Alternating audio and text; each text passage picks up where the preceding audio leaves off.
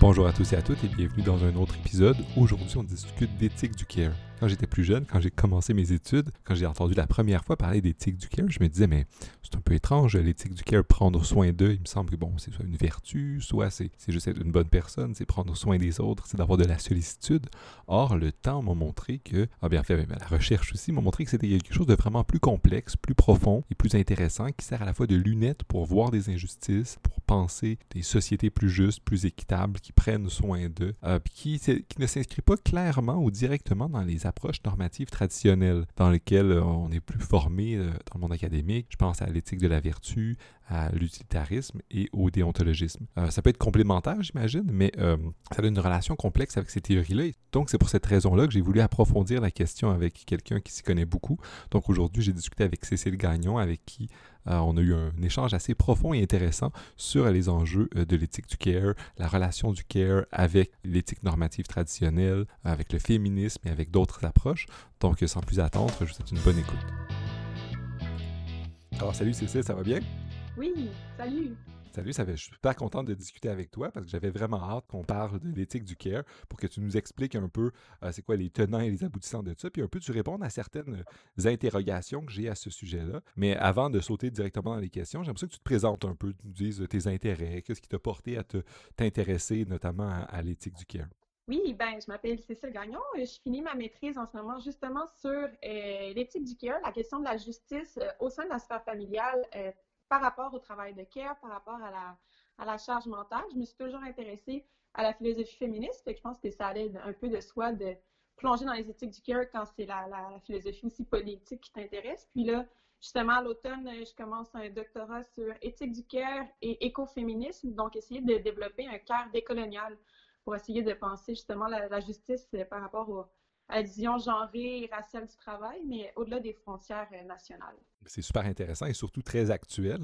Ah, l'actualité de la pandémie, de la crise sanitaire euh, fait apparaître ce genre de problème-là, puis je pense mm-hmm. qu'on va en parler. Mais avant d'aller dans, les détails de la théorie, j'aimerais ça que tu commences par nous présenter un peu c'est quoi l'éthique du care? Parce que moi, quand je, je commençais à m'intéresser à la philosophie politique, j'ai vu le care, puis je me disais, mais pourquoi est-ce que on, utilise le mot anglais care et pas d'autres choses comme la sollicitude.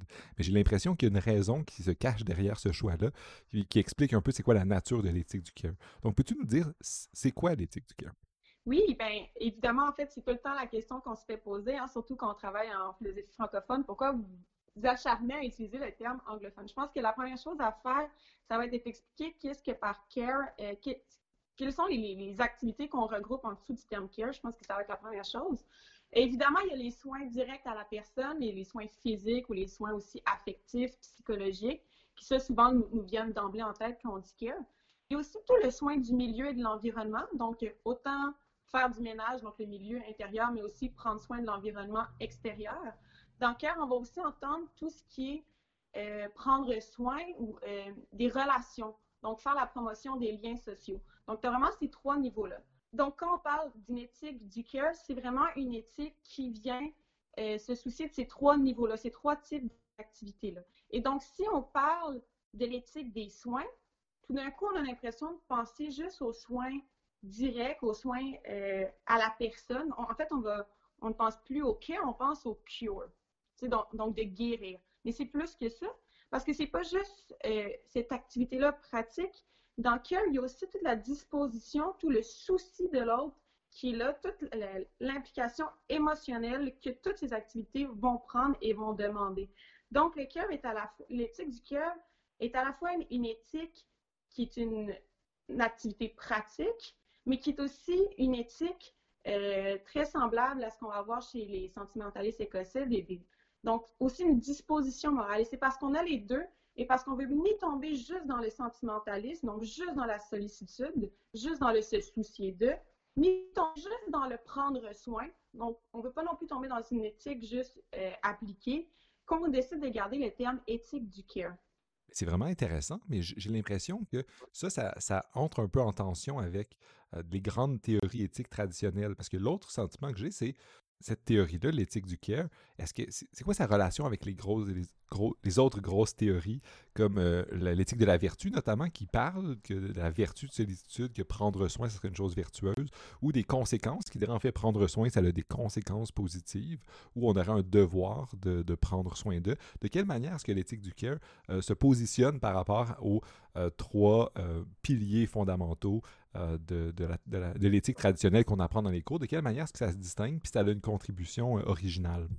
Mais en fait, ça c'est super intéressant parce que c'est ce qui le, cœur de l'éthique du care, en fait, ça a été développé en réponse à ces, grandes, euh, ces grands courants-là éthiques qui, bien qu'ils soient complètement distincts, ce qu'ont en commun, disons, l'éthique des vertus, les éthiques déontologiques, les éthiques conséquentialistes, c'est que c'est toutes des éthiques universalistes.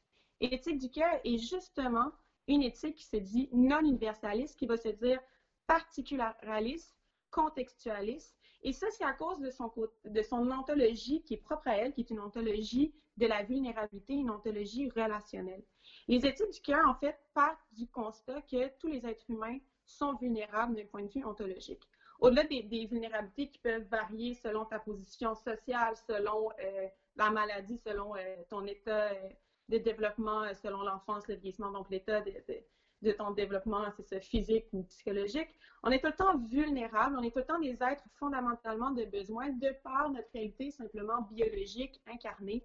On a tout le temps besoin des autres pour répondre justement euh, aux trois, trois choses dont je te parlais précédemment, les soins directs à la personne, l'entretien du milieu, l'entretien des relations. Donc, ce qu'on a d'universel, ce n'est pas des besoins, mais c'est d'être des êtres de besoin. C'est d'avoir, euh, de ne pas être capable de répondre par soi-même à tous ces besoins-là et donc de réaliser que notre vulnérabilité ontologique nous rend dépendants et interdépendants des autres. Et donc, si je suis dépendante des autres, mes relations avec eux deviennent tout d'un coup extrêmement importantes. Et donc, j'ai besoin des autres, ils ont besoin de moi. Et là, je réalise que j'ai une responsabilité, j'ai une, pas une obligation, mais un devoir moral, oui, à maintenir ces relations-là avec les autres. Et comment les maintenir? Mais c'est en étant attentive à leurs besoins, en venant répondre à leurs besoins. Mais donc, quand on réalise qu'on a une responsabilité morale à, prendre soin des autres pour maintenir ces relations-là, qu'eux aussi vont devoir répondre à nos besoins, tous les dilemmes moraux, tout d'un coup, ne sont plus, euh, on les prend plus d'un point de vue universel, détaché d'un regard objectif, uniquement rationnel. Mais non, on a les deux pieds dedans on a les deux pieds dans le dilemme, on est impliqué, nos besoins sont là, il faut faire le, partage avec les, besoins des autres, et on se retrouve dans des situations concrètes où ben, il n'y a plus de réponse parfaite au dilemme, il y a juste la meilleure réponse qu'on peut construire avec les autres. Et là, on ne va pas la construire seulement avec la raison, avec des grands principes universels, donc avec euh, un impératif catégorique ou avec un calcul conséquentialiste ou avec euh, les bonnes vertus euh, chez Aristote. Non, on va les construire avec la personne qui est devant nous, avec les personnes qui sont impliquées, en prenant compte aussi des, conséquences à long terme sur les relations, sur les besoins des autres, de notre choix. Alors là, tout d'un coup, ce n'est pas juste, c'est ça, des principes dont on a besoin, mais c'est des dispositions morales, c'est des dispositions d'attention. Donc, écouter ce dont l'autre a besoin, être soucieux de ses besoins, être soucieux de nos propres besoins. Et là, tout d'un coup, la réponse morale, euh, va se construire, c'est ça, avec l'aide des sentiments. Donc là, tout d'un coup, plus seulement la raison nous permet d'être, euh, de faire, de poser un, jugement rationnel. En fait, tout d'un coup, les, émotions, les sentiments deviennent des conditions de possibilité, de possibilité aussi du jugement rationnel. Donc, on a besoin de porter attention euh, à autrui pour faire un, choix et nos sentiments ne sont pas là pour nous aveugler ou nous limiter, mais ils sont là pour nous informer de ce qui importe dans la situation, ce qui importe pour nous, ce qui importe pour les autres, ce qui importe sur les conséquences que ça peut avoir de façon plus large. Ce qui est important aussi, qui distingue, euh, encore une fois, ce type d'éthique-là avec euh, un sentimentalisme, euh, ben, les, sentimentalistes des Lumières écossaises, c'est qu'on n'a pas juste besoin de développer ou, même aussi une éthique des vertus où là, il faut développer simplement les, les bons sentiments ou les bonnes vertus, la sollicitude, l'attention, va nous dire euh, quelqu'un comme John Tronto, qui est vraiment, disons, la, mère de l'éthique critique du cœur, c'est qu'on développe ces, dispositions-là seulement quand on fait l'expérience pratique du soin. On ne peut pas juste les développer de façon théorique. Pour être attentif aux autres, avoir cette sollicitude-là, être capable de construire ces genres de, jugements-là, prendre des décisions qui ne seront pas parfaites, qui vont peut-être nous laisser avec un certain inconfort, qui vont créer des conflits, qui vont nous mettre dans des situations aussi asymétriques de pouvoir. tout ça, mais ça se fait juste de façon très concrète quand, dans une, quand on décide de pas juste se soucier, mais aussi de prendre soin activement. Et pour prendre soin activement, ben, ça demande de reconnaître l'interdépendance qui nous lie aux autres et donc notre responsabilité envers les autres qui en découle.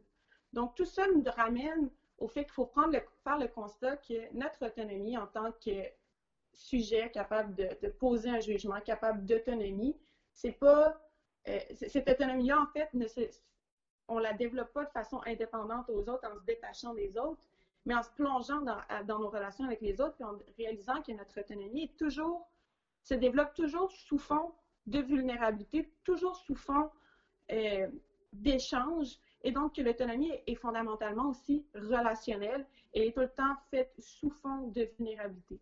Donc en fait, il faut complètement renverser notre vision de qu'est-ce que l'être humain, quel est son rapport aux autres, et de la façon aussi dont il s'insère dans ses dilemmes moraux. Donc, la distinction, pour faire ce cours, la distinction avec les, les, trois grandes branches euh, classiques en éthique, c'est que notre sujet, tout d'un coup, son autonomie, son autonomie est une autonomie d'être vulnérable. Il ne cherche pas, c'est ça, des principes universels à la morale, mais il cherche des principes particuliers pour chaque, chaque situation concrète vraiment intéressant. Je me demandais, euh, ultimement, penser les relations comme, ça, les relations de vulnérabilité, ça me semble indiquer aussi que c'est sensible aux relations de pouvoir, parce que qui dit vulnérabilité dit gens qui ont du pouvoir. Euh, de quelle manière est-ce que l'éthique du care pense ce rapport de pouvoir-là, puis les questions de, de, puissance qui peuvent venir entraver euh, le prendre soin d'eux? Il y a deux choses super intéressantes là-dedans. Il y en a une qui me ramène à euh, justement ce que je te disais, de changer notre, vision ontologique du sujet. Quand on accepte que tout le monde est vulnérable, on accepte aussi que même dans une relation de care qui pourrait être une relation de soins, la celle à laquelle, la, plus classique à laquelle on peut penser, là, qui serait une infirmière avec un bénéficiaire, parce que c'est très d'actualité, quand on accepte que tout le monde est vulnérable d'un point de vue physique, psychologique, relationnel, on accepte aussi que les personnes qui sont les plus vulnérables dans la relation de soins, qui est tout le temps asymétrique, ont aussi un mot à dire. Donc, ce qui est important dans les éthiques du cœur, puis je pense que ce que j'ai oublié de préciser, c'est que la réponse à un dilemme moral va se construire même avec la voix des gens les plus vulnérables, parce que si on est tous vulnérables, ben, il n'y a pas des personnes qui sont mieux placées que d'autres pour exprimer des jugements. On a besoin du point de vue particulier de chacun, parce que chacun, en fait, participe à la situation. Donc, ça, c'était euh, par rapport à la symétrie de pouvoir, je pense que c'était une parenthèse que j'avais oublié de faire avec ta question précédente. Mais pour ce qui est de la politique du cœur, là, on, tombe en fait sur le noyau critique qui est le plus intéressant, selon moi, des éthiques du cœur, parce qu'il y, a deux, deux aspects qui, se nourrissent ensemble dans les éthiques du cœur. Il, y a le volet ontologique, dont je t'ai déjà parlé, qui est vraiment l'ontologie relationnelle, l'ontologie de la vulnérabilité. Donc, on est des êtres fondamentalement vulnérables, interdépendants, relationnels. Mais de ça découle euh, aussi la politique du cœur ou euh, le, côté politique parce que c'est pas long qu'on vient à se demander, mais qui, développe ces dispositions-là dans notre société? Qui fait ce travail-là du cœur? Et souvent, d'ailleurs, les, premières versions des éthiques du cœur ont été euh, traitées de, de théories très essentialistes, très naturalisantes pour les femmes parce qu'on réalise que ce sont tout le temps les femmes qu'on dit plus proches de leurs émotions, qui prennent soin des autres, qui sont plus attentives. C'est elles dans la sphère privée qui prennent soin des, des, autres. C'est elles aussi dans la sphère publique qui vont avoir les emplois de soins, euh, des emplois autant au milieu de l'éducation, au milieu de la santé. Donc, là, on réalise que, eh bien, quand c'est tout le temps les mêmes personnes, et là, moi, je me spécialise dans ma maîtrise sur la sphère privée, fait que je, me concentrer là-dessus, mais on réalise que quand c'est tout le temps les mêmes dans la dans la sphère privée qui vont prendre en charge la vulnérabilité ontologique des autres, ben, il n'y a plus personne qui s'occupe de leurs propres besoins de base, de leur propre vulnérabilité ontologique. Et là, on crée des vulnérabilités circonstancielles ou que Marie Garot appelle problématiques parce que là, on vient exacerber certaines injustices économiques, politiques, culturelles et évidemment morales. Et donc là, on crée des relations de pouvoir, des relations de domination où on vient invisibiliser la vulnérabilité ontologique des plus privilégiés. On leur permet d'oublier ces besoins de base-là. On leur permet d'oublier le fait qu'ils sont vulnérables, qu'ils ont besoin des autres, parce que certains groupes, les femmes, les personnes racisées, les personnes migrantes, prennent en charge au complet leur vulnérabilité à leur propre dépens. Donc, le travail du cœur est au final dans notre société, on le voit bien avec la crise, la pandémie actuelle, le travail du cœur est complètement invisibilisé. On ne voyait pas qu'il y avait des, emplois qui étaient essentiels jusqu'à temps qu'on se retrouve avec un gouvernement qui nous fait une liste extrêmement longue de tout ce que finalement on réalise est essentiel. Et on réalise que c'est aussi le travail qui est un travail qui est dévalorisé. Les personnes qui le font sont souvent des personnes très dévalorisées dans notre société, pour ne pas dire complètement invisibilisées. On réalise, euh, moi c'est l'exemple qui, qui, a frappé l'imaginaire de plusieurs personnes, mais que les spécialistes du cœur, on le savait depuis longtemps, mais dans les CHSLD, c'était des femmes migrantes avec des statuts précaires qui finalement s'occupent de nos personnes âgées. Donc, c'est des personnes complètement invisibles sur le plan politique, économique, culturel, qui prennent en charge ce travail-là. On dévalorise leur travail. Ces personnes-là, on dévalorise aussi les personnes qui reçoivent ce travail-là, parce que à force de se faire croire que les plus privilégiés, nous, on n'est pas vulnérables, on parle des personnes vulnérables comme des personnes euh, plus faibles que nous, qui n'ont pas voix au chapitre sur le plan politique, qu'on n'entend pas, même quand on parle de plus en plus du cœur présentement dans, dans les médias, on n'entend pas la voix de ces personnes-là qu'on dit vulnérables, donc qui restent très inaudibles, très invisibles. Donc là, c'est toute cette critique-là de l'organisation sociale autour du care qui ressort dans la, langue plus euh, politique, disons, de cette éthique c'est super intéressant. Puis ça, me soulève deux questions. Parce que ce que tu nous dis, un, c'est qu'il y a des gens qui parfois se sentent, qui ne se sentent pas vulnérables. Puis l'éthique du cœur dit, mais tu dois en fait te sentir vulnérable parce qu'on l'est tous. Il y a une, cette conception-là ontologique en disant, puis ne pas se penser vulnérable, ça nous amène à, créer des relations qui sont, pas, qui sont malsaines, problématiques, des relations de pouvoir ma première question, c'est de savoir est-ce que, j'ai bien compris ce que tu me dis là? Puis ma deuxième question, c'est de parler aussi de la sphère privée, du fait que le care se fait souvent de manière invisible dans la sphère privée, euh, et peux-tu nous parler un peu plus du rapport qu'il y a avec la sphère privée? Parce qu'on peut avoir l'impression, certaines personnes diraient, dans une tradition plus libérale, en disant, mais ce qui se passe chez soi, euh, c'est de nature euh, individuelle, puis c'est pas une question de justice, c'est une question de pratique personnelle. Or, tu sembles dire avec que, l'éthique du cœur dit, mais non, en fait, il y a des choses dans la sphère privée qui sont liées à cette question éthique-là et qui, qui, toucherait, qui serait un enjeu de justice ou du moins de, de, soins ou de care. Oui, je comprends bien. Euh, premièrement, oui, tu as très bien compris ce que je disais. Euh, oui, le, déni de vulnérabilité fondamentale fait ou, produit, en fait, permet un évitement collectif ou ce que euh, John Tronto appelle l'indifférence des privilégiés. À force d'essayer de, de, valoriser une indépendance complète, une autonomie complète où on, se détache des autres et on, se croit invulnérable, les plus privilégiés peuvent mettre en place des structures, des une organisation sociale où leurs besoins sont constamment pris en charge par des groupes, eux, subalternes au, plan social. Et ces personnes-là, donc, font le sale boulot parce qu'on s'entend que le travail de cœur, souvent, c'est pas le, pas le travail le plus facile, ni physiquement, ni émotionnellement. Euh, je reviens avec l'exemple des CHSLD parce que c'est le, plus criant en ce moment, mais premièrement, c'est pas facile physiquement de prendre soin de quelqu'un, de lui donner un bain.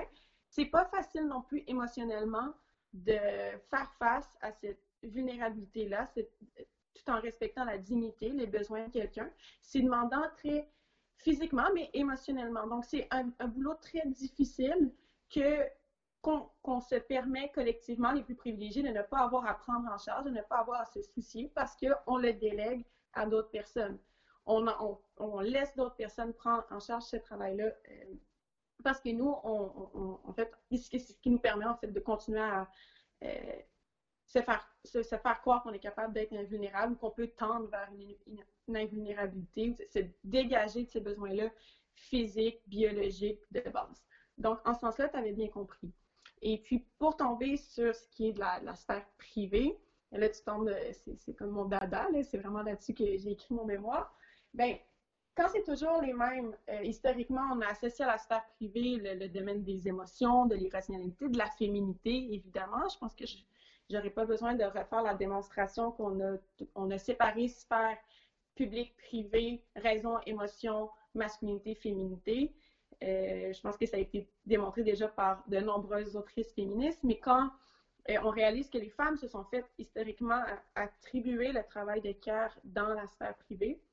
Ben, prendre soin euh, de tout le monde, prendre soin des enfants, du, mari, euh, pour prendre le modèle hétérosexuel de base, mais on s'entend que ça va plus loin que ça, mais prendre en charge ces besoins-là, mais donc prendre soin, mais aussi se soucier d'eux, donc développer aussi toute cette charge mentale-là de prendre soin, euh, ajuster son horaire pour être la personne qui va être le premier parent, être la personne qui va ajuster son horaire pour justement jongler avec toute cette conciliation-là, travail-famille, c'est quelque chose qui est demandant, premièrement, au niveau physique, au niveau psychologique, mais qui vient aussi, au final, miner les opportunités professionnelles euh, de tout le temps les mêmes. C'est tout le temps les mêmes personnes qui se voient donc, euh, qui vont soit par elles-mêmes limiter leurs possibilités euh, d'avancement parce qu'elles vont, vont prioriser d'autres choses, soit dans la sphère publique, on va réaliser que c'est ces personnes-là à qui on offre moins d'avancement dans, le milieu professionnel parce qu'on prend pour acquis que c'est elles qui, vont euh, s'occuper des enfants. Euh, même si c'est pas légal de le demander, il y a encore beaucoup de femmes en entrevue qui vont se faire demander si elles veulent des enfants, alors qu'on ne demande pas ça à des hommes. Euh, c'est toute l'organisation du travail dans la sphère publique est montée en fonction de, de ces préjugés-là culturels, sociaux, sur qui s'occupe, qui fait ce travail-là dans la maison. Donc, même si ça se passe dans la sphère privée, bien, le temps que, tout le temps les mêmes dédient au travail de care, à la charge mentale, les limites d'un point de vue professionnel, les limites aussi d'un point de vue politique, parce que si on décide de faire des rassemblements de quartiers pour discuter d'un projet d'aménagement, euh, selon l'heure où ça va être planifié, cette rencontre-là citoyenne, ben, c'est qui qui va devoir faire les devoirs avec les enfants, c'est qui qui s'occupe de ce travail-là. Donc, c'est elles qui ont aussi potentiellement qui vont être limitées d'un point de vue politique. Euh, c'est elles qui sont limitées aussi d'un point de vue social parce qu'on finit par reproduire tout le temps les mêmes préjugés ou les mêmes stéréotypes de genre euh, par rapport à ces trucs-là. Euh, puis, donc, c'est dans ce sens-là qu'on reproduit tout le temps, tout le temps les mêmes problèmes qui prennent naissance dans la sphère privé, puis quand c'est le modèle que tu as, ben, c'est le modèle que tu vas reproduire. Puis, euh, dans la sphère privée, il y a un autre enjeu, c'est que quand on décide que là, c'est assez, euh, pour reprendre encore le modèle hétéronormatif de base, mais que maman a le droit de travailler autant que papa, la carrière de maman est aussi importante que celle de papa, qu'est-ce qu'on fait? Qu'est-ce qu'on se retrouve à faire? On se retrouve souvent à engager une aide domestique. Et donc, on se retrouve encore une fois a décidé qu'on va reléguer le travail à des personnes plus vulnérables. Souvent, euh, on connaît peut-être, peut-être que tu connais pas, mais c'est un, problème mondial en ce moment, c'est euh, le problème des nounous qui viennent souvent des Philippines. Donc, on demande à des femmes immigrantes au statut précaire de venir prendre en charge le travail des care. Donc, on le délègue encore une fois. On invisibilise ce travail-là, l'importance de ce travail-là, en valorisant d'autres choses de la sphère publique donc, on recrée ici des, injustices, des, des stéréotypes, des, injustices non seulement euh, de genre, mais aussi de race, de nationalité. Donc, tout ça prend ancrage, prend racine dans la sphère privée, mais se rejette, a des conséquences dans la sphère publique et c'est dans ce sens-là que ça devient un noyau d'injustice important qui, demande à la, à la, théorie libérale, pour revenir à ta question, d'arrêter de dire c'est une cellule qui, ne regardait pas. Au contraire, c'est une cellule que la sphère politique a créée.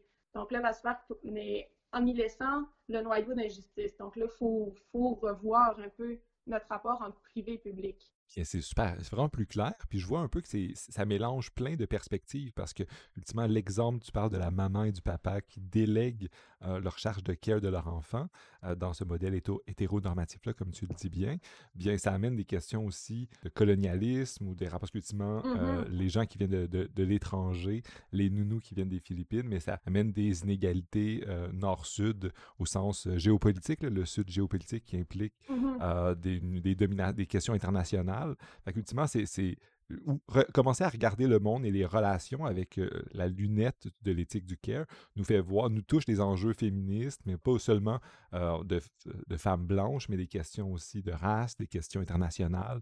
Fait que ça, ça, vient complexifier le, tissu de problèmes qu'on voit dans, dans le, tissu social.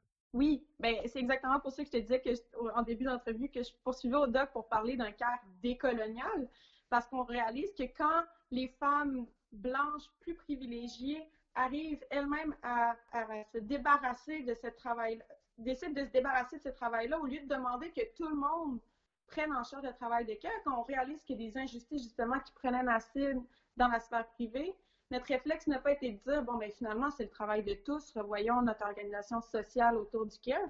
On a plutôt décidé, les femmes les plus privilégiées, puis je m'inclus là-dedans parce que je suis une femme blanche qui vient d'un milieu bourgeois, de s'en débarrasser puis de le donner à des femmes moins privilégiées. On a des Haïtiennes présentement dans les CHSLD, puis des nounous des Philippines dans nos maisons. Donc là, on réalise qu'on reproduit et on renforce des inégalités de pouvoir, justement, comme tu dis, nord-sud ou ben, blanc-noir pour être vraiment euh, très pour vraiment le simplifier, mais que c'est quand même ça. Donc là, on rentre définitivement, oui, dans des, des enjeux décoloniaux que le CAR met en lumière. Puis c'est pas pour rien que justement les, les écoféministes puis les, les théoriciennes décoloniales s'intéressent de plus en plus aussi aux éthiques du cœur, essayent de retirer un peu les, les dernières euh, traces des théories libérales qu'il y avait là-dedans pour justement être capable de penser une justice de genre, mais au-delà des frontières. C'est super intéressant. Puis je vais, je, te, approfondir un élément que tu viens de dire aussi. Tu as parlé que c'est lié aux questions de l'écoféminisme. Mais là, j'ai l'impression que l'écoféminisme implique les questions de l'écologie. De quelle mm-hmm. manière est-ce qu'il y a une intersection entre euh, l'éthique du care et euh, c'est des questions qui sont mobilisées par, qui sont développées par les, euh, les penseuses et les penseurs du féminisme euh, de l'écoféminisme, qui sont qui touchent la question de l'environnement. De quelle manière l'environnement a une place dans ça? Oui, ça c'est super intéressant aussi. Ça aussi, c'est mon futur dada, ça va être mon dada pour le doc. Mais ben, premièrement, quand on a commencé, je t'ai dit qu'il y avait trois types d'activités au CARE. Hein. les soins à la personne, les soins en relation, les soins au milieu.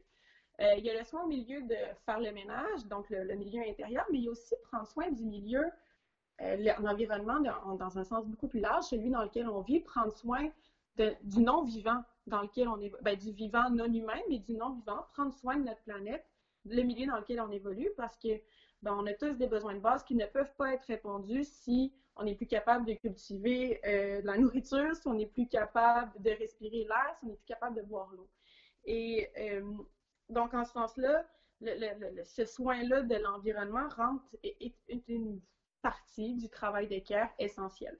Ce qui est intéressant aussi, c'est qu'on a réalisé, ben, réalisé, les, écoféministes ont réalisé euh, à un moment donné que dans beaucoup de pays du Sud global, quand il y avait des problèmes euh, environnementaux, euh, un déversement d'une usine dans un point d'eau, quand il y avait des constructions de pipelines qui venaient affecter certains territoires, souvent il y avait spontanément des mouvements qui ne se disaient pas nécessairement féministes, mais des mouvements de femmes qui disaient ben, c'est notre travail c'est nos activités qui sont, qui sont les plus mises en péril en ce moment à cause des problèmes environnementaux. Notre travail, nous, c'est de prendre soin, c'est de nourrir notre famille, d'en prendre soin, mais vous venez miner cette capacité-là à prendre soin parce que vous venez détruire notre environnement.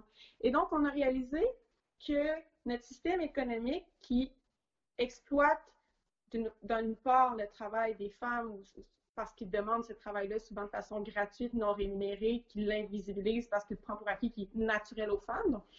Donc, on vient exploiter d'un côté le travail de cœur des femmes. On exploite aussi les ressources naturelles, on exploite la planète comme si les ressources étaient tout le temps infinies, à se renouveler, et que finalement, ben, les femmes devenaient les premières victimes de cette exploitation-là de la nature. Et à cause du travail de cœur qu'elles font. Et là, c'est pour ça qu'on a commencé que, ben, mais que je, vais prendre part à ce courant-là qui essaie de lier justement cette critique sociale-là de l'organisation du travail des soins, mais aussi une critique du, rapport qu'on a à l'environnement pour montrer qu'on n'est pas invulnérable ou dominateur de cet environnement-là, mais qu'on en est fondamentalement vulnérable, dépendant, et qu'il faut revoir aussi notre rapport euh, au travail qu'on fait pour maintenir cet environnement-là. Je pense que c'est le même que je pourrais un peu t'expliquer le lien entre écoféminisme et éthique du C'est très clair, puis je vois de quelle manière prendre soin de son environnement ou de l'environnement en général est lié aux questions du care, aux questions féministes. C'est toute une, approche. J'aimerais amener une question qui prend un pas de recul. C'est-à-dire, je me demande, la manière que tu as présenté l'éthique du care et l'éthique écoféministe et ces autres éthiques-là qui sont dans une genre de nébuleuse euh, qui, collaborent pour lutter contre les, formes d'exploitation de la femme, de l'environnement, etc., puis des questions décoloniales. Mais est-ce que c'est une, théorie qui est, fondamentalement ou principalement critique? Est-ce que dans les travaux euh, des éthiciens et des éthiciennes du CARE, euh, il y a des propositions normatives euh, pratiques? Parce que c'est une chose de, fait, de, dire, de valoriser la prendre soin d'eux, de la manière que tu nous l'as très bien présenté, et de dire, puis de, voir plein de problèmes dans le foyer, des, questions coloniales qu'on a dit tantôt dans l'exemple que tu nous as donné. De quelle manière est-ce qu'on peut penser, ça peut nous aider à avoir des projets politiques euh, concrets, euh, des politiques ou euh, du moins de changer le comportement individuel pour agir mieux. On se rappelle, c'est l'éthique, c'est mm-hmm. de guider l'action. De quelle manière est-ce que ça peut avoir une influence sur ce genre de perspective-là? Oui, bien évidemment, c'est une perspective critique d'un point de vue politique, mais pour revenir en fait au côté plus éthique, comme je te disais, ou ontologique, au début de l'entrevue, je te disais, c'est une théorie non universaliste, non idéale. Il euh, n'y a pas de grands principes qui vont nous permettre de trancher quelle est la bonne chose à faire. En fait, euh, ce qui, est caractéristique des éthiques, de l'éthique du care, c'est de se dire, non, justement, ça se construit, ça se construit en dialogue avec les différents partis impliqués. Ça, a un caractère très délibératif.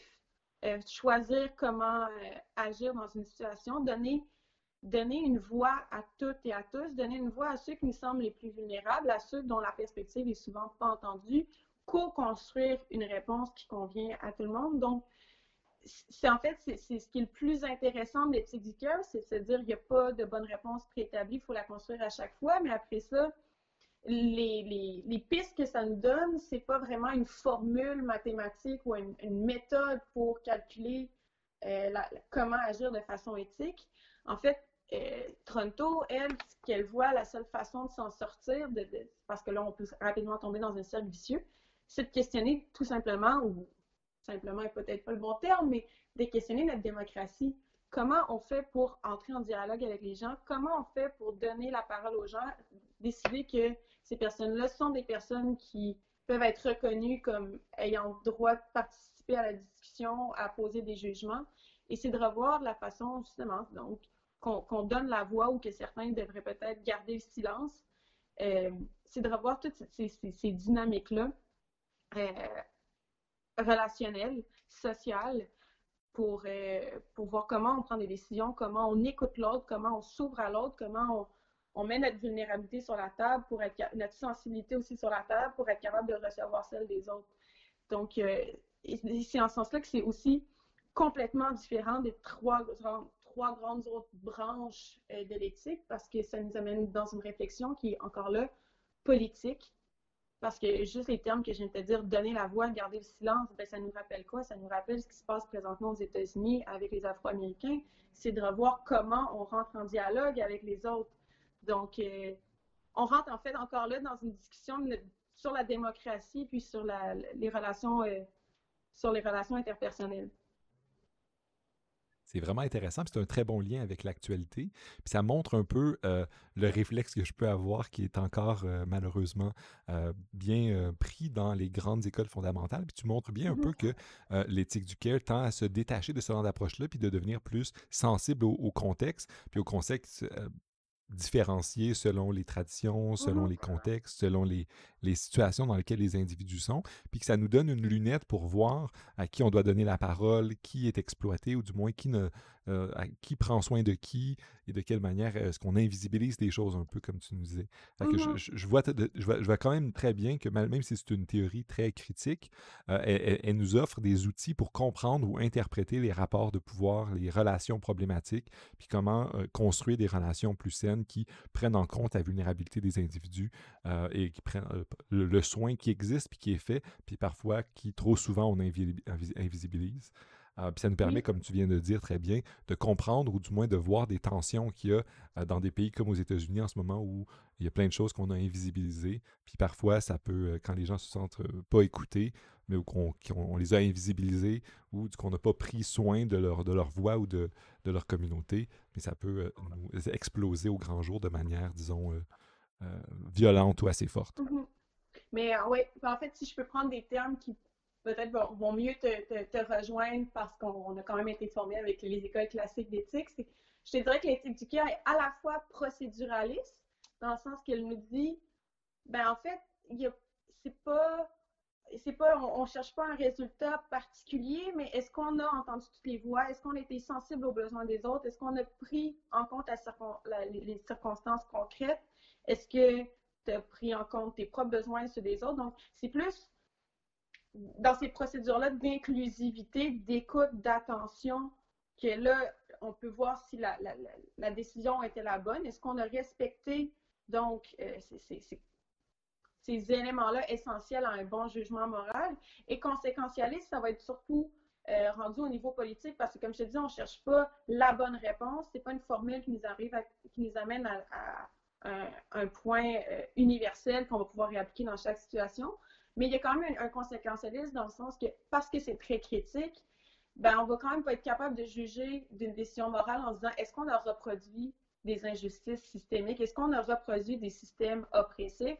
Et c'est à ce moment-là qu'on peut se dire, bon, on a peut-être écouté les besoins de tout le monde, mais clairement, on n'a peut-être pas fait ça comme du monde, ou on n'a peut-être pas inclus toutes les voix parce qu'on a reproduit quelque chose. Donc, c'est plus quand on voit si, les injustices structurelles sont reproduites qu'on peut juger euh, d'un choix moral, mais en fait, ça va être vraiment plus euh, d'un point de vue très particulier euh, pour les acteurs impliqués qu'on peut savoir si le choix était bon et non d'un point de vue détaché et extérieur à la situation. Ah, mais ça montre bien, disons, de quelle manière est-ce qu'on peut le penser? Puis je pense que tu l'as très bien traduit dans des mots qui, euh, par ma formation sans doute, viennent me parler.